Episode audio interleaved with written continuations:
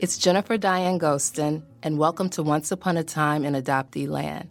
You, the listening audience, will have the opportunity through episodes in this podcast to learn, dissect, and grapple with some of the issues involving those of us separated from our biological family. You may have wondered what reunion looks like from an adoptee's point of view, or be embarking upon taking that journey yourself to search for your first family or simply want confirmation that you are not alone in your experience, wherever you are on the path of healing and pushing through a trauma. Wouldn't it be empowering to have many of your burning questions answered here? My next guest is a published author, and his book is called Forbidden Roots A Memoir of Late Discovery Adoption. His name is Fred Nicora, and I had the privilege of meeting him in person at the Untangling Our Roots Summit this year, given by Right to Know and NAP, National Association of Adoptees and Parents. In this episode, Fred discusses his book and what being on the other side of writing and publishing has meant to him. The back cover of his book states Forbidden Roots brings readers into Fred Nicora's innermost thoughts as he sets his foundation swept away with a simple slip of the tongue at the age of 41 while attending a large family gathering. This gripping and true story about being suddenly thrust into the world of adoption explores the expected and the unexpected as he seeks to understand his new identity and reframe his past. It was through Fred that I was put in contact with two more male adoptees, Jack Rocco and Brad Ewell, who I look forward to being a future guest on my podcast.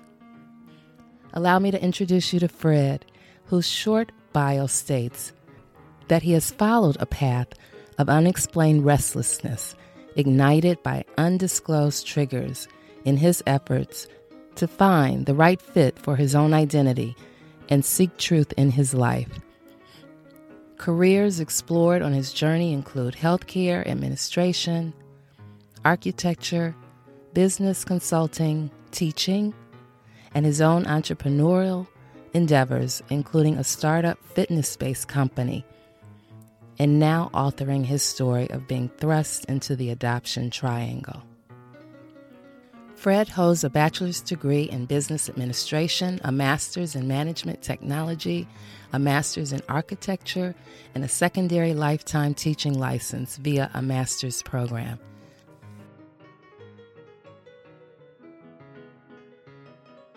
Fred, I am so excited to have this conversation with you today. How are you doing over in Wisconsin? Thanks, Jennifer. Thanks for having me here. Hey, I am enjoying Wisconsin. We are in spring. There's no more snow. Things are greening up.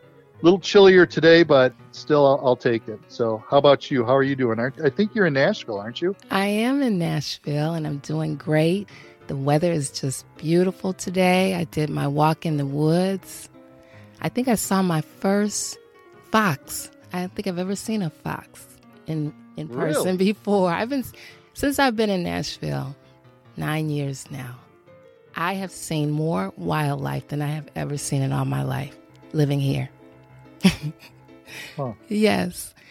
So, yeah, I'm doing really good. And I'm so glad that you're taking the time out to have this conversation with me. We've got a lot to talk about because guess what? We met in person. we did. We did. And it was amazing. It was awesome. I know. So, we want to give a shout out to Right to Know and National Association of Adoptees and Parents for bringing all of us together for Untangling Our Roots, the summit. And when I tell you I had people that I have been talking to for like two years, some via Zoom and phone, and had never been in the same room with them, I could not believe it was happening. And it was just an extraordinary experience. How was it for you? It was amazing.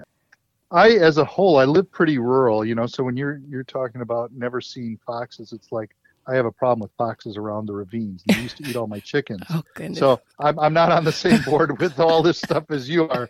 so I guess what I'm saying is I, I tend to live more isolated. I have my own business. I, I service farmers markets in the summer with uh, some gluten free bread products. So for me, all of a sudden, getting into the big city and uh, interfacing with all these people, you know, it, it was kind of, I'm going to say it on the front end, it was like, oh, I hate travel. I don't want to go do this. But once I got there and then started realizing what an amazing experience it actually was, it was worth a seven hour drive. I, and, and for me, that's a lot to say that because I uh, have no tolerance for traffic. And I think you'll appreciate this. I had to go through Chicago to get there.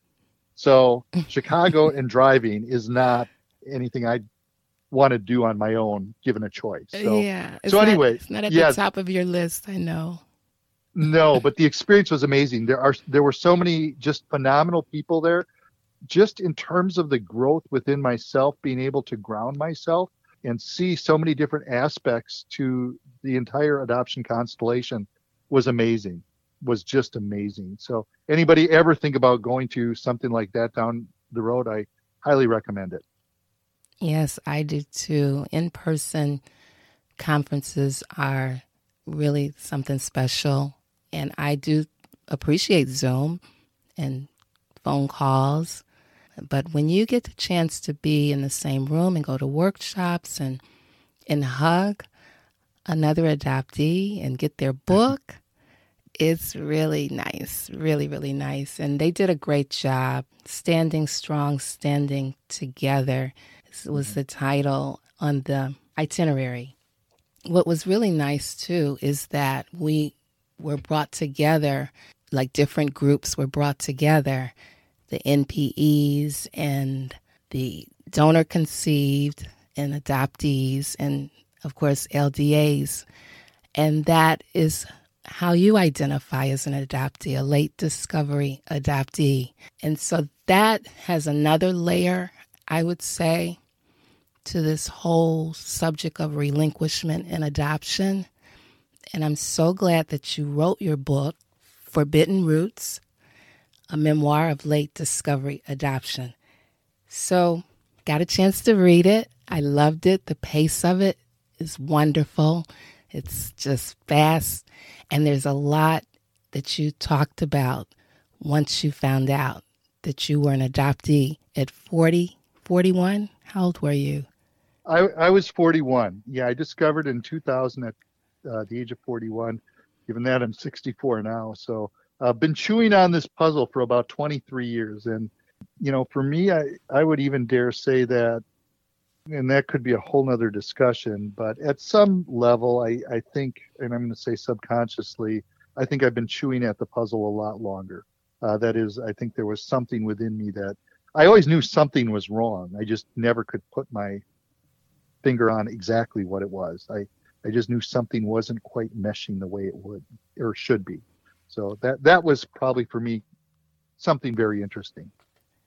Yeah. But yeah, you, oh, I was going to say, I'm, do you want me to kind of just talk a little bit about the discovery and and how that shook out? Yeah, wherever you want to start, however much you want to share. I I have so many tabs in your book because so many great lines, so many things resonated with me. So yeah, you you can dig in. Yeah, I'll I'll just give a brief summary so that way everybody's kind of caught up as we we talk about these different topics. Trying to reconnect with family, having a hard time doing that. I had been away, you know, virtually since the time I was 18. I, I moved away and then moved all over the country many times in different careers, and it's a whole nother story. But when I came back, it, first of all, I'll say it was a little shocking that I was having a hard time, you know, really getting to be involved with uh, the family that I came back to be part of I had young kids at the time, and part of my wife's and my hope was that they'd be more exposed to extended family, so they'd get a, a greater sense of that. Since we neither of us were from the Twin Cities, you know, we just weren't getting that up there. So fast forward, year 2000, I'm at a twin uncle's uh, birthday party. It was their 60th birthday party.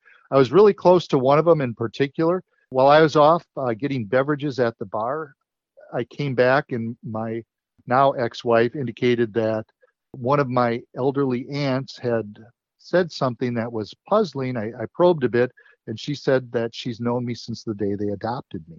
That was the first time I consciously had heard anything about that um, that I was aware of I, I went, found her. I was afraid I was going to give the poor thing a coronary. She had to be well into her 80s. You know, I'm I'm six foot. I weigh over 200 pounds, so I'm I'm not exactly slight of character. I, I was nervous, but I pressed her. You know, and and she said, yeah, she uh, she said that, and she didn't know I didn't know, and I found out everybody there did know. So I, I kind of hijacked the party. It, it all of a sudden became about Fred coming out of the closet as being an adoptee instead of the twin uncle's birthday party. And I'm going to say that was the first swing of the wrecking ball. The second swing of the wrecking ball really was the following week when I contacted the state of Wisconsin.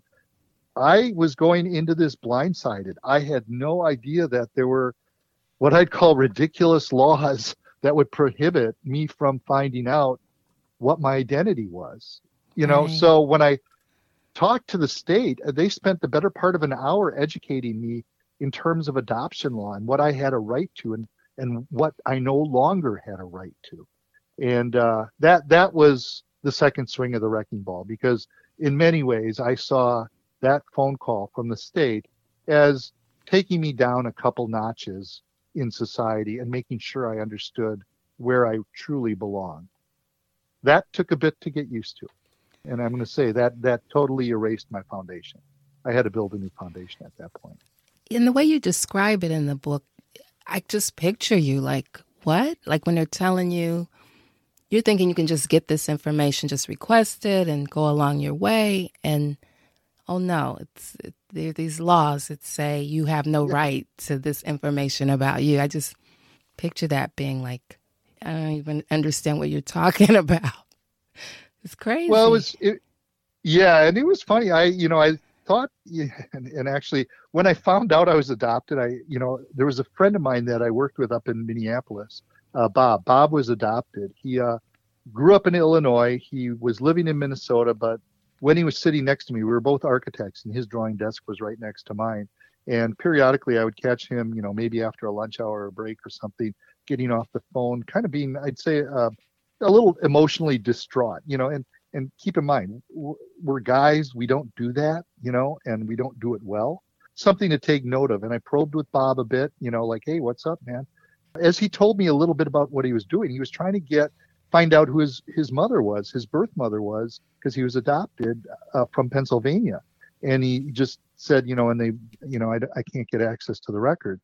In my head, it was so funny. I remember thinking at the time, like, that's crazy. It must just be because there's so many state laws that you're going across, mm-hmm. you know, because it, it, it wouldn't be that they'd actually deny you that information. That was the furthest thought from my mind. You know, right. that's in your birth certificate.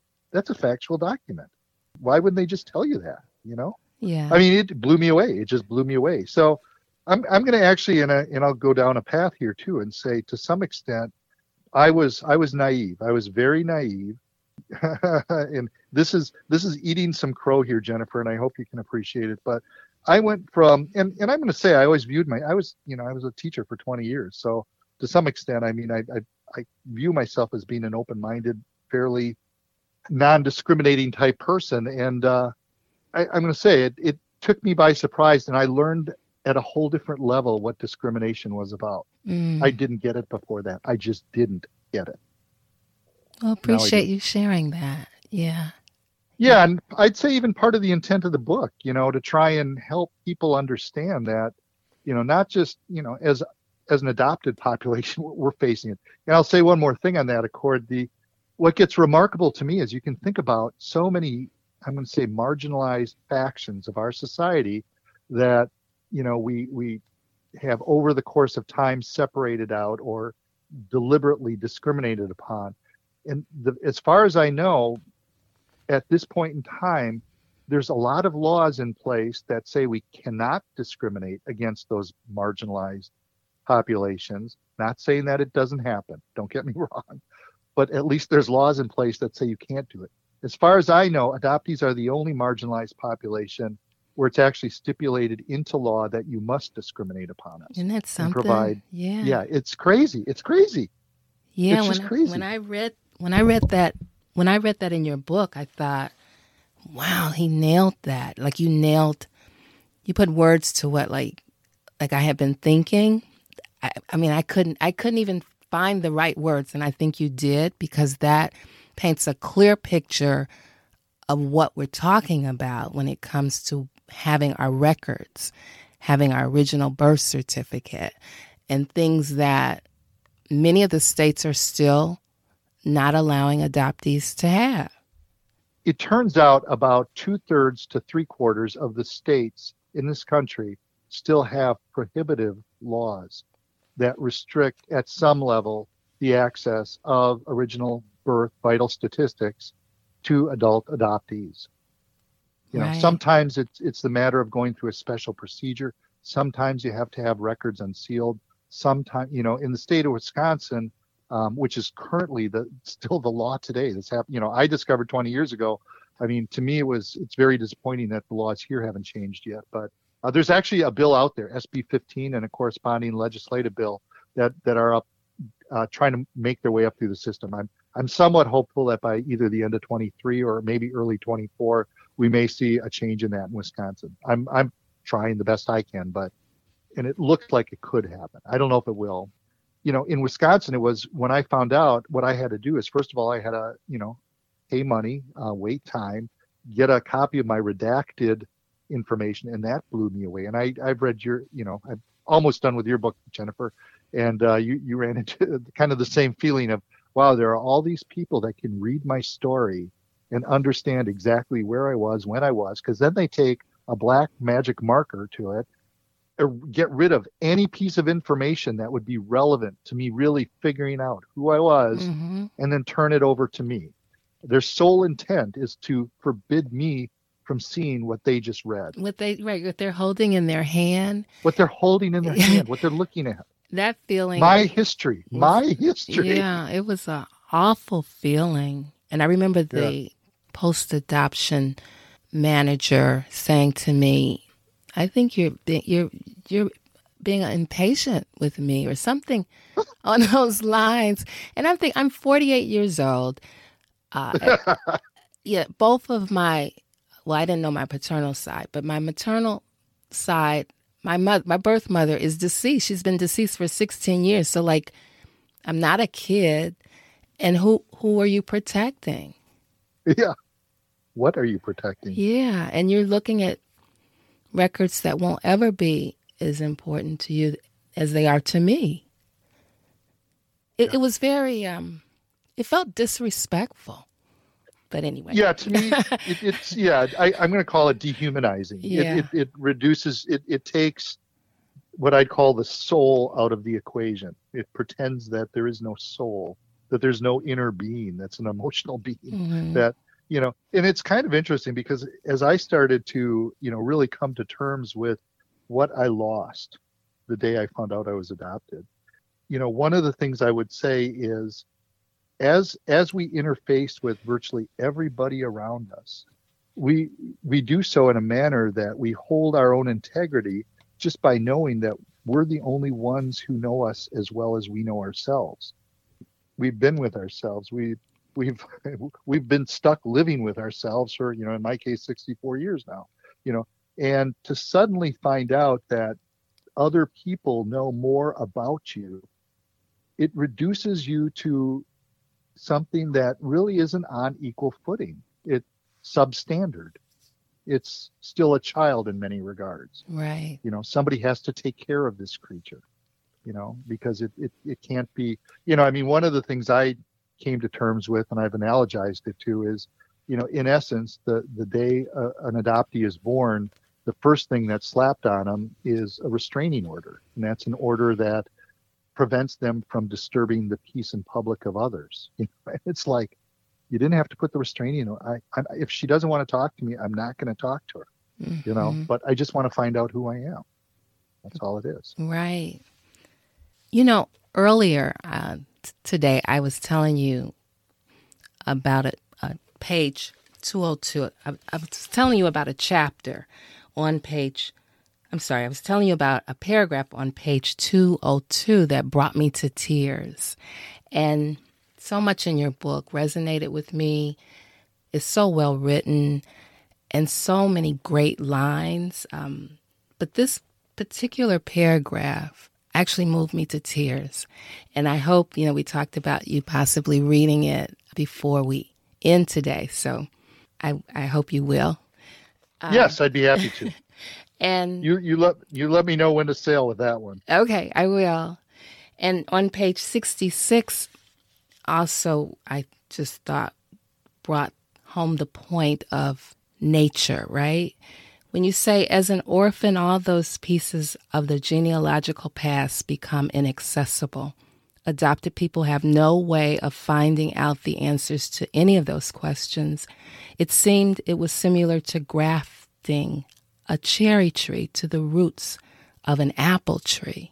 And I just paused. I'm like, yep. So let's talk a little bit. Let's talk a little bit about what you have discovered about nature. Well, yeah, and, and the the first thing you know that comes to my mind there is, um, I, and I'm maybe I'm going to hijack this conversation a little bit, it's but I okay. think it's a point it's I, okay. I kind of want to make anyway, and that has to do with nature versus nurture. And you know, myself, what I'll say is, you know, I I was a teacher, a middle school and high school teacher for about 20 years. Doing that, you know, I received, I'll say, teacher training. You know, and part of what you receive in that really does kind of slant you toward heavy on the nurture side. So I'll say I I came into this whole thing swinging more from the nurture side, and really at the time of my discovery, you know, I I'd only been teaching. I'm going to say about five years uh, at that point. So really the bulk of my teaching experience came after that. So my discovery did play into it.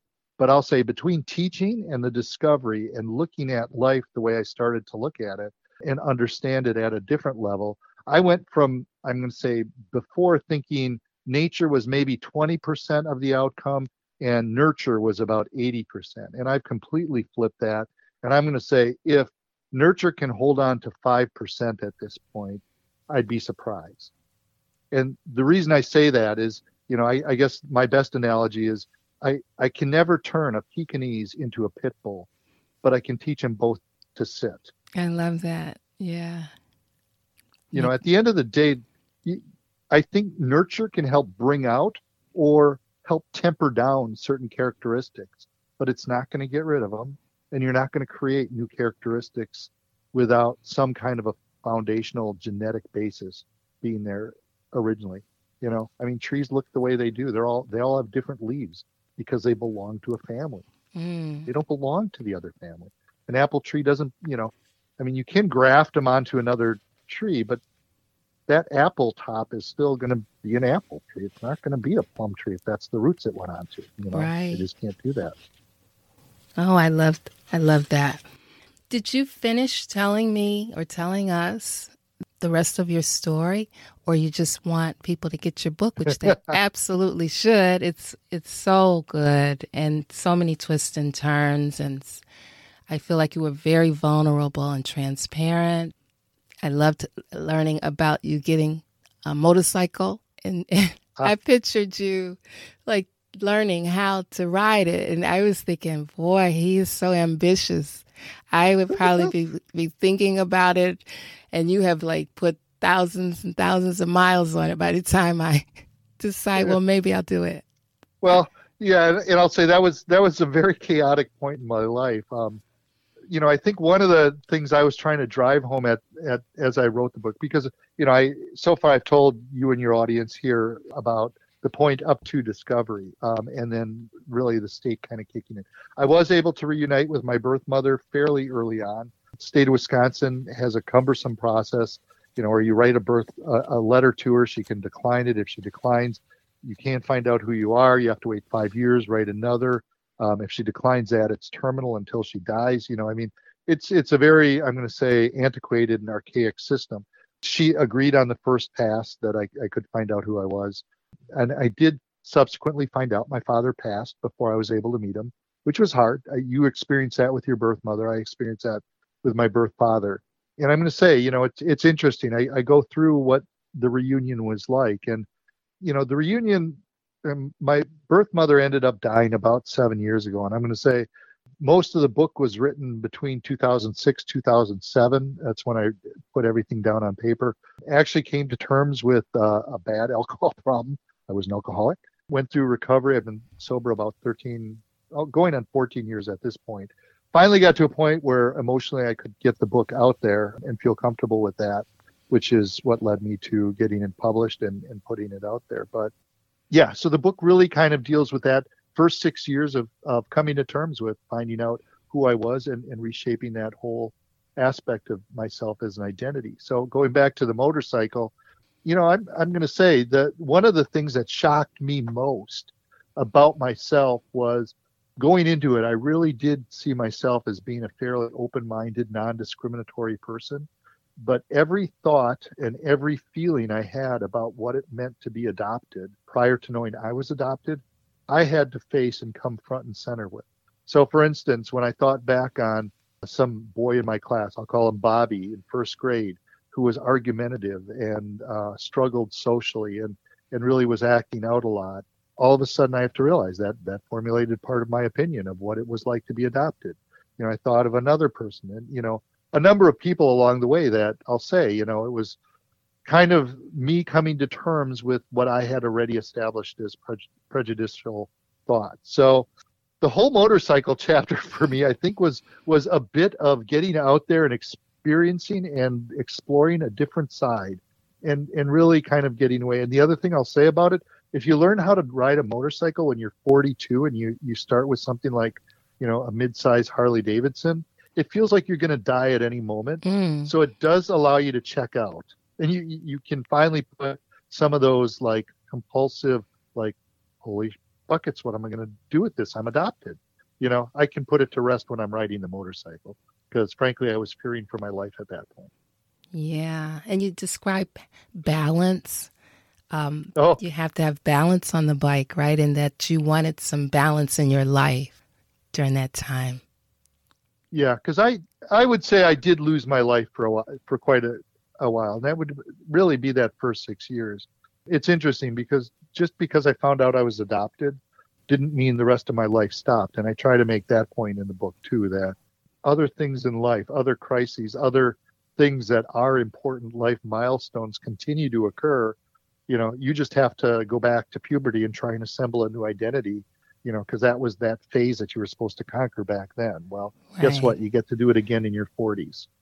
Yeah. You know, that, that's what kind of amazed me.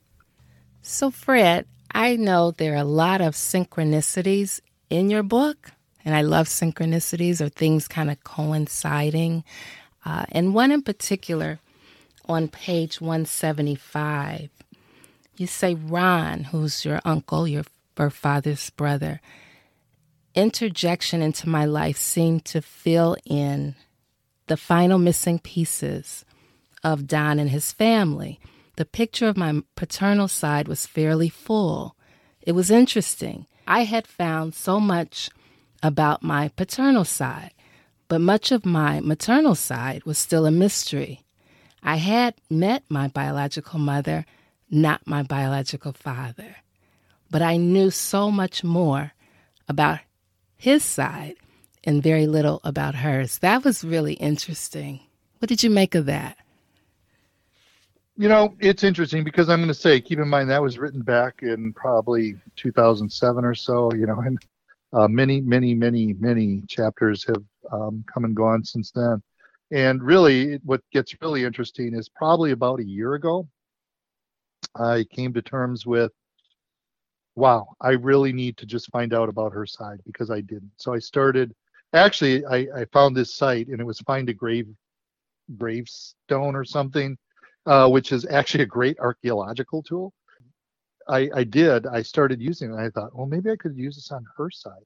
So I did, and I actually uh, found out that her side, they're both from kind of around the Milwaukee metro area. There's a couple of cemeteries I'm hoping to get to uh, in spring here that house like three generations of some of my ancestors, which to me is just fascinating, you know, and get down to where they're from. I started to really kind of look back and say, why is it that it's been 23 years and I'm finally digging into her side? You know, I'm going to say go back to that whole process of of finding out who she was and and having her come to terms or having her accept that I could find out who she was. First of all, I'll say that the system itself can reinforces the shame that's put in place you know, or that was put in place in the 50s uh, to my birth mother. our relationship, my relationship with her was always, I'm going to say, hindered. She felt terrible about uh, the fact that she was an unwed mother. She was still embarrassed about it. She didn't want anybody to know. Her condition of letting me find out who I was was that that I would not require that she acknowledge that we were related. So, in other words, she wanted to still maintain the secrecy on her side. So when we got together, she she was fascinated. I had three kids, which were her grandchildren, and and she wanted to find out more about them, get to know who they were. It was interesting because even when we'd meet in restaurants, uh, she would insist I go in one door, she come in another. We'd meet in the back. I wasn't allowed to go to her funeral. She was scared to death. Somebody would find out that she had a son out of wedlock. She carried that to her grave. The more I looked at myself and started to really understand, you know, because it was easy for me to, I'm going to say, let her wear that in our relationship, you know, and I'm going to say that in essence, it felt like another rejection, you know, like, okay, I'll let you know, but just be aware nobody, I, I don't, you can't, nobody can ever know you're my kid. I don't want these people to find out I did this shameful thing. She did allow me to meet her her direct children. So I met a half sister, half brother at that point. The relationship always was kind of hindered by that. And in retrospect, I think it it held me back from really diving into her side. I'll say I, I carried some resentment toward that. It was a deal I made, you know, okay, yep, I'll I I don't care. I just want to find out who I am. But I'm going to say then as as time went on and as that relationship developed, I found it I needed to be acknowledged. And even in the book, her name's masked. Everything that would lead you to her identity is masked. But I'm going to say I, I still hold probably a bit of a resentment toward that. I wish I didn't, but I do. Yeah, that's heartbreaking to be rejected a second time, yes. I found the question from that paragraph I, I read like that that was powerful. You said, Was it because he was dead, referring to your birth father, and she yes. wasn't. But even if he wasn't, would it have mattered? I couldn't be sure. Like I just love your writing style. Did I say that oh. already? yes, thank you, yeah, thank you. I highly you recommend know, your book. I and, and, I've been telling LDAs like crazy, and they've been writing the title and your name down to get awesome. it. So you thank should you. see. Yeah, you should see the numbers go up for sure. Because I know. Well, thank you most of the LDAs that I know, and I know quite a few, they really want to hear from other LDAs. They're not slighting people like me who have known or don't remember not knowing, but at the same time, there are different issues. And one in particular that I've I heard you share on a podcast recently is that you you have a hard time, it may have even been in your book. As an LDA, you have a hard time trusting yourself because we often think of being able to trust other people. Of course, that's in play too. But questioning whether you can trust yourself, it gives me chills because we have to be able to trust ourselves. And so there's that layer that I, I think about for LDA. So I'm just glad you wrote this book. I think it's going to be of great benefit to just our community in general, especially LDAs. Do you have any specific guidance for LDAs? Because there's people finding out probably right now as we as we speak that they're adopted and they didn't know. It is very interesting, and I'm going to say one of the benefits that came out of that summit that we attended was, you know, as I interfaced with the other communities, and by that I mean the MPEs and NPEs who suddenly have a DNA surprise later in life, I came to terms with understanding that LDAs are kind of like the hinge pin in that grouping of people because obviously we're adopted so we have that side of us that can understand and relate to you know what would be termed the primal wound or that initial trauma that we got at birth that applies to us so we connect with the general adoptee population but there is the element of surprise that as an LDA most adoptees don't have that what i found very very interesting and i talked to you a little bit about this at one point was prior to me really diving into your book, and I appreciate your book. Your book was you you wrote wrote it very well, and what I love about your style is you don't leave a stone unturned. you know, I can see why you were a good detective. it shows in your writing style too. It's it's very thorough, very um, documented, and it feels very very factual. There's not a hesitation there. Thank you, Fred. Well, yeah, definitely. And but what I would say is, for me, it, it had always been kind of a mystery on. I didn't understand the concept of adoptees as a whole who weren't LDAs coming through what I'm going to call this slow burn of coming out of the fog. Mm-hmm. You know, that's that's the term we most often refer to for the general adopted population. They they emerge out of the fog. That is suddenly they start to see their reality in different terms and the clarity of what their life is as opposed to the narrative they'd been given and told was their life living basically a, a life that wasn't their own is that fair to say? Yes, I think so.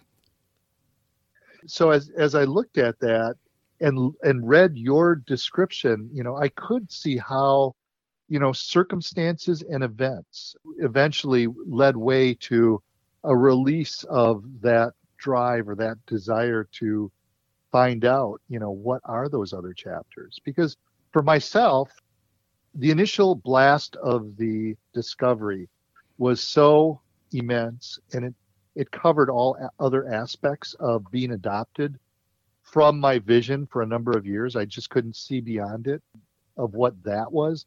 But then as i started to you know kind of move further into it i and and learn about who i was as an adopted individual recognize that I spent two and a half months that I still have no clue where it was because the state won't tell me, and Lutheran Social Services is not about to turn over those records.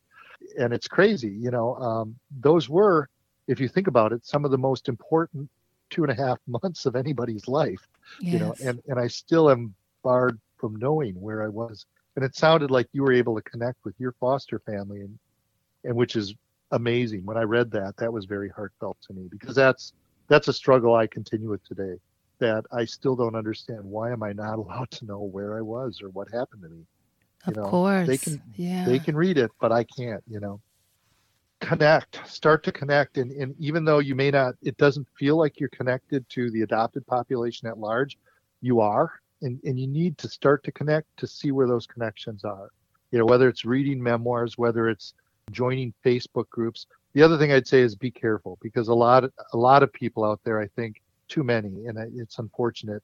The term I use is stuck in the muck. They just kind of get stuck in the anger and bitterness uh, because there's plenty of it out there. And if you get stuck there, you, you got to kind of grab the bull by the horns and, and figure out how to expose yourself to some alternate perspectives that can help you get out of there because once you get stuck there, it's difficult to get out. It took me, I'll say, going through substance abuse and uh, addiction recovery to to really figure out how to pull out of that.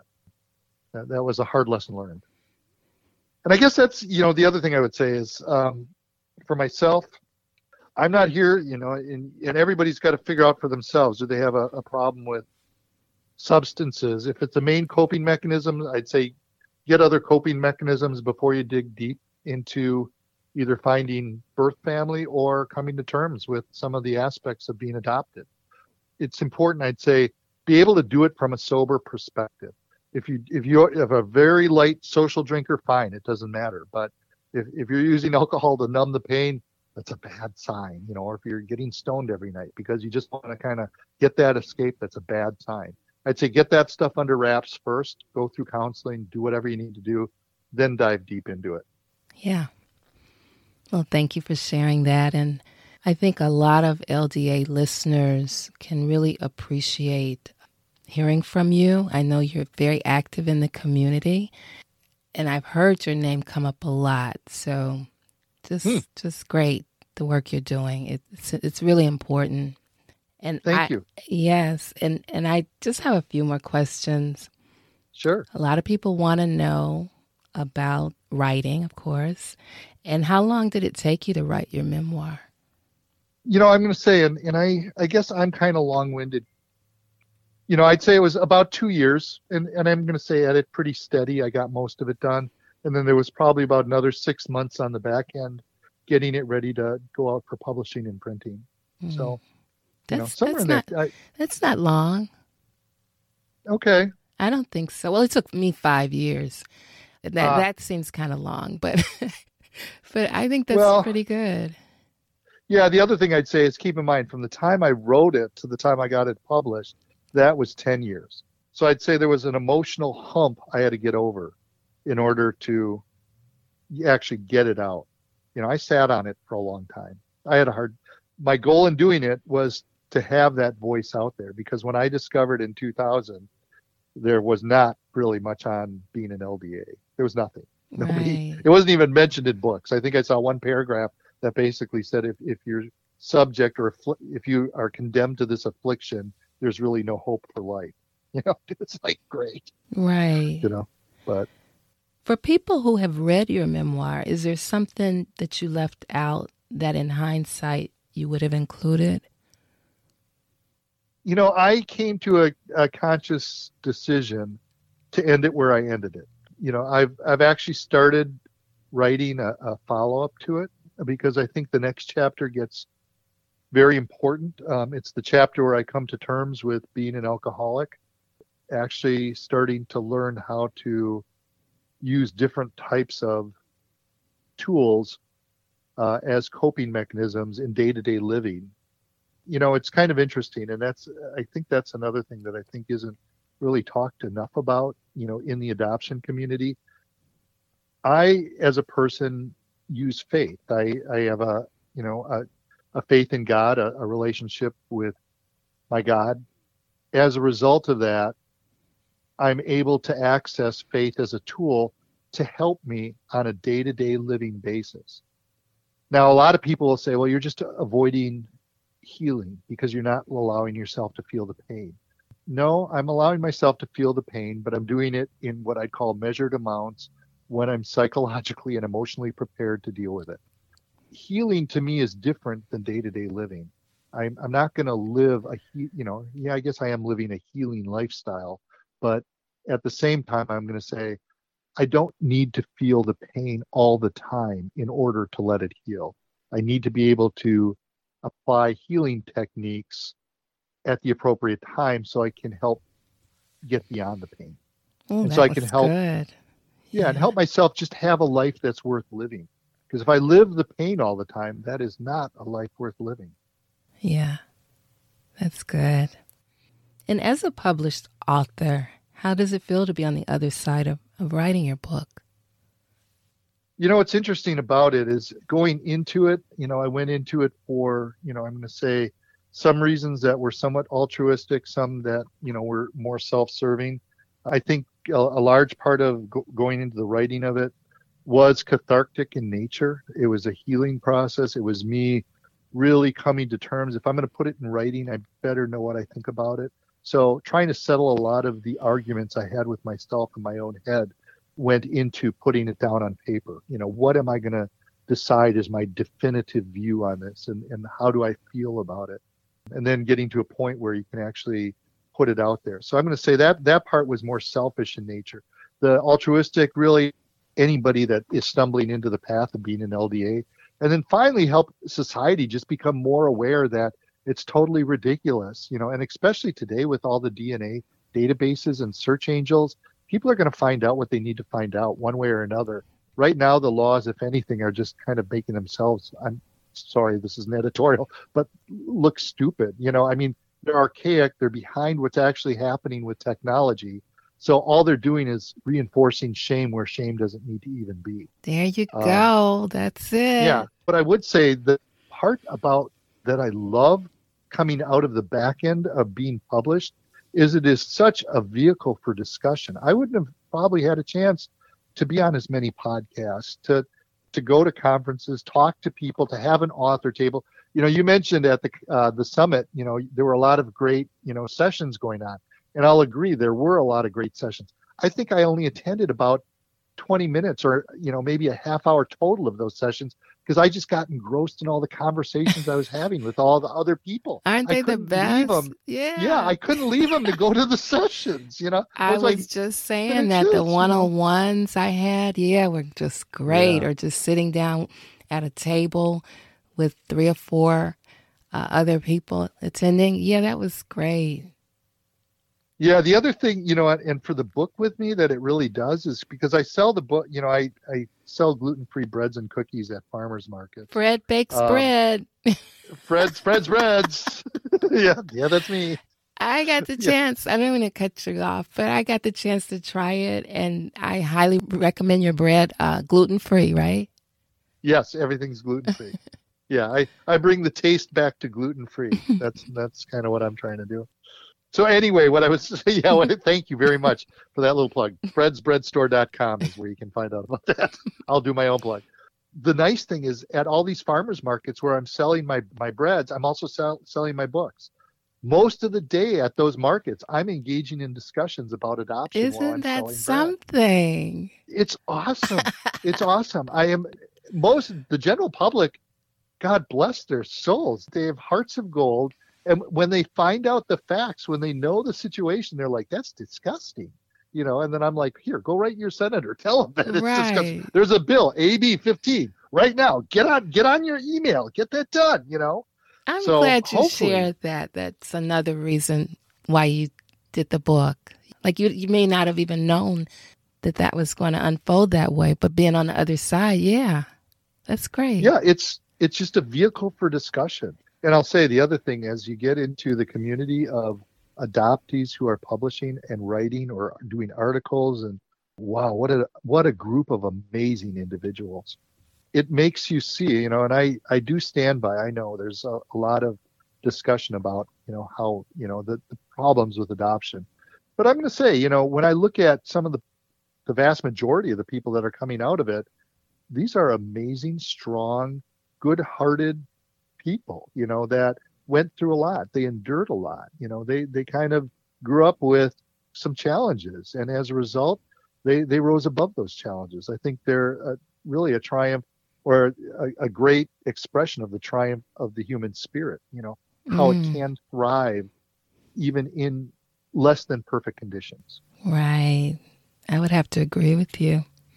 I know I've met some extraordinary people through the community that I often think I would not have met them had I not been adopted. Yes. I want to thank you for introducing me to Jack. Sure, Dr. Jack. Yes, thank you so much. He and I had a great conversation, and he's got a soon to be released memoir, Recycled A Reluctant Search for Truth, Self Through Nurture, Nature, and Free Will. I'm excited about that. I think it comes out Father's Day. I'm yes. glad you put me in touch with him. And as a matter of fact, I'm recording with him tomorrow. I thought this is perfect to, to talk awesome. to you and then talk to him. So thank you for that. yeah, and I'll say I, I was fortunate. Jack sent me a copy of his book to pre read. It is amazing. Jack's got an interesting twist in his story. Um, I don't want to give away too much, but I'll say he uh, he's known since earliest memory that he's adopted, so he's not a late discovery but he he finds out of a, a pretty uh, to him a significant surprise later in life. He didn't even go through the slow burn of you know coming out of the fog. I think his his ex-wife pushed him out into the or out of the fog. Get this DNA test. We're about to have kids. Let, we want to find out more. The result was uh, Jack did find out more, and I yeah. think it was quite a shock. It it tore apart away part of his foundation as well you know, and he faced a lot of the same things I did because he felt like his parents misled him. Mm-hmm. but he thought he had a great adoption. I think my parents were great to me. They loved me. They gave me a lot. I don't. I think they made a mistake. They should have told me. I'm a parent of three adult children. I made a lot of mistakes. If I'm going to hold my parents accountable, you know, and say like you didn't tell me, I hate you for life, you know, well, I'm condemned too with my kids because I made plenty of big blunders. I'm glad you said that. I, I have a son and I have made plenty of mistakes too. So you're right. You're right about that. Yep. Well, I think this is a great time for you to read page 202 when you're ready. All righty. This is good for you. Sure. I can do that. All right, here we go. All right, and and I will say page 202 is toward the end. It's uh, closing in on the, the very end of the book this paragraph, and Jennifer, you highlighted it, it is meant to be kind of a summary paragraph. It's meant to start to wrap together, you know, the, the themes that have been brought forth in the book itself. So I'm just going to dive right in here. And, yeah, it uh, brought me to tears. I mean that. Well, thank you. So I mean, well I'm sorry it brought you to tears, but I'm glad it, it moved you. Um, you know, that's the goal of, I think, any author is to create some kind of an emotional response, you know, um, Right. that it hits something. Right. So since the time of my discovery, I had witnessed the near death of my daughter, the disintegration and reconciliation of my marriage, and the near fatal accidents of three friends I had met on the road, along with the death of a former student. Yet I concurrently pressed on with my mission. This mattered. People shouldn't find out they are adopted in their early 40s, but I did. People shouldn't be denied the knowledge of who they are, but they are. But my experience was that, as a legitimate issue, individual, I had more rights to my factual information about me than I did as an adopted individual. Was I not born equally?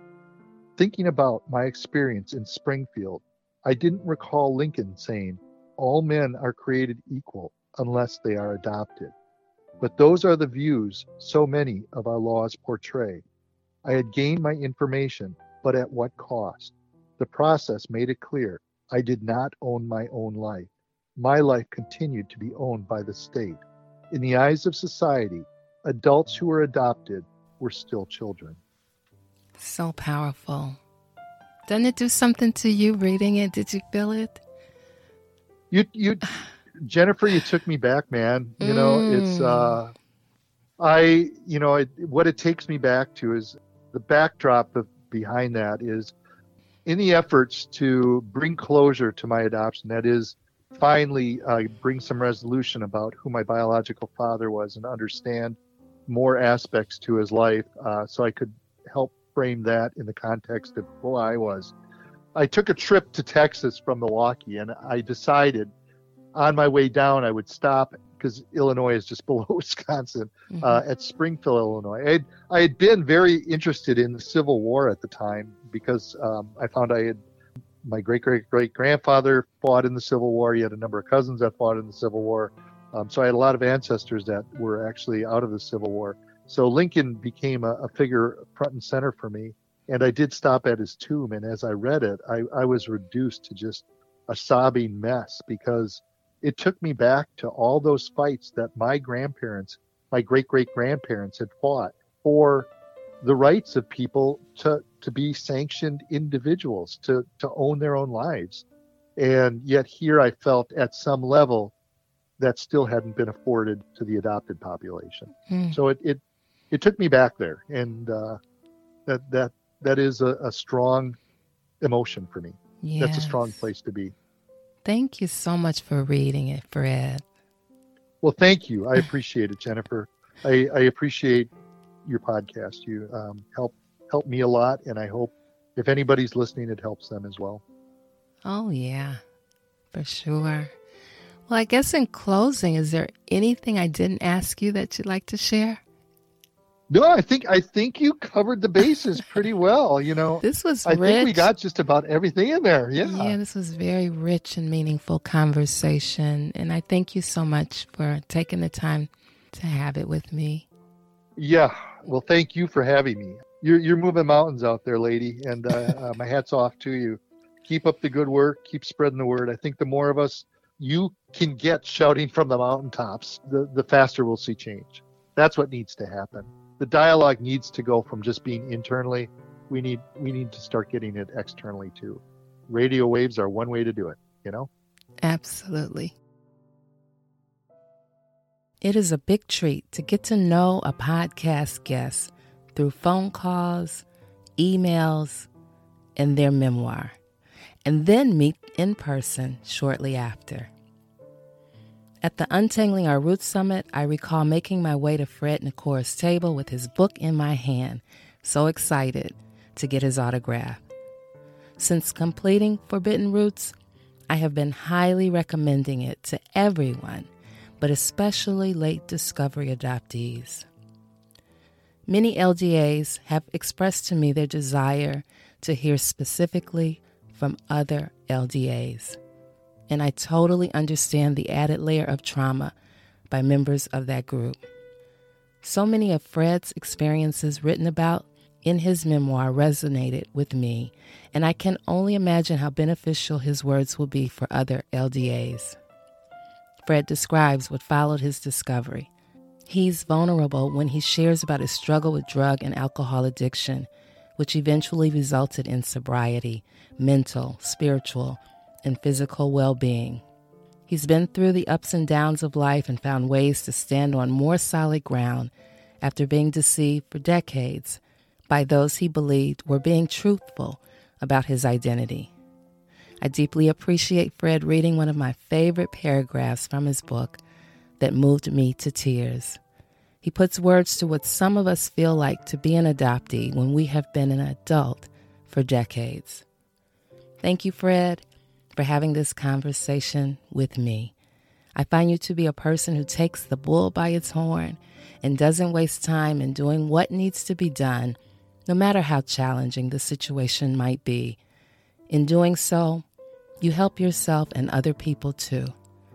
Each time we chat, I find my thoughts going to a Gretchen Rubin phrase I must both accept myself and expect more from myself.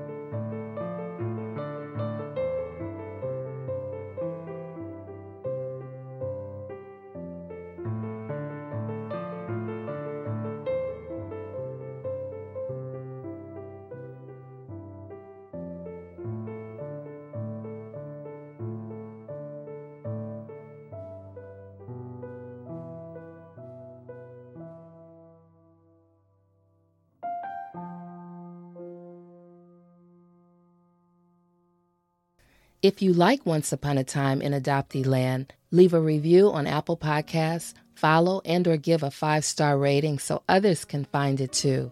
During the course of your day, I hope you will tell at least one friend or someone who you believe might find value in it, because word of mouth is the best way for me to grow the show.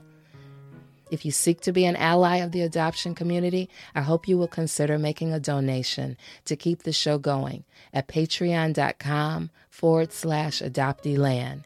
Your contribution allows me to present a weekly episode free of advertisement and is greatly appreciated to add a valuable resource to the adoption community. Thank you so much for being here.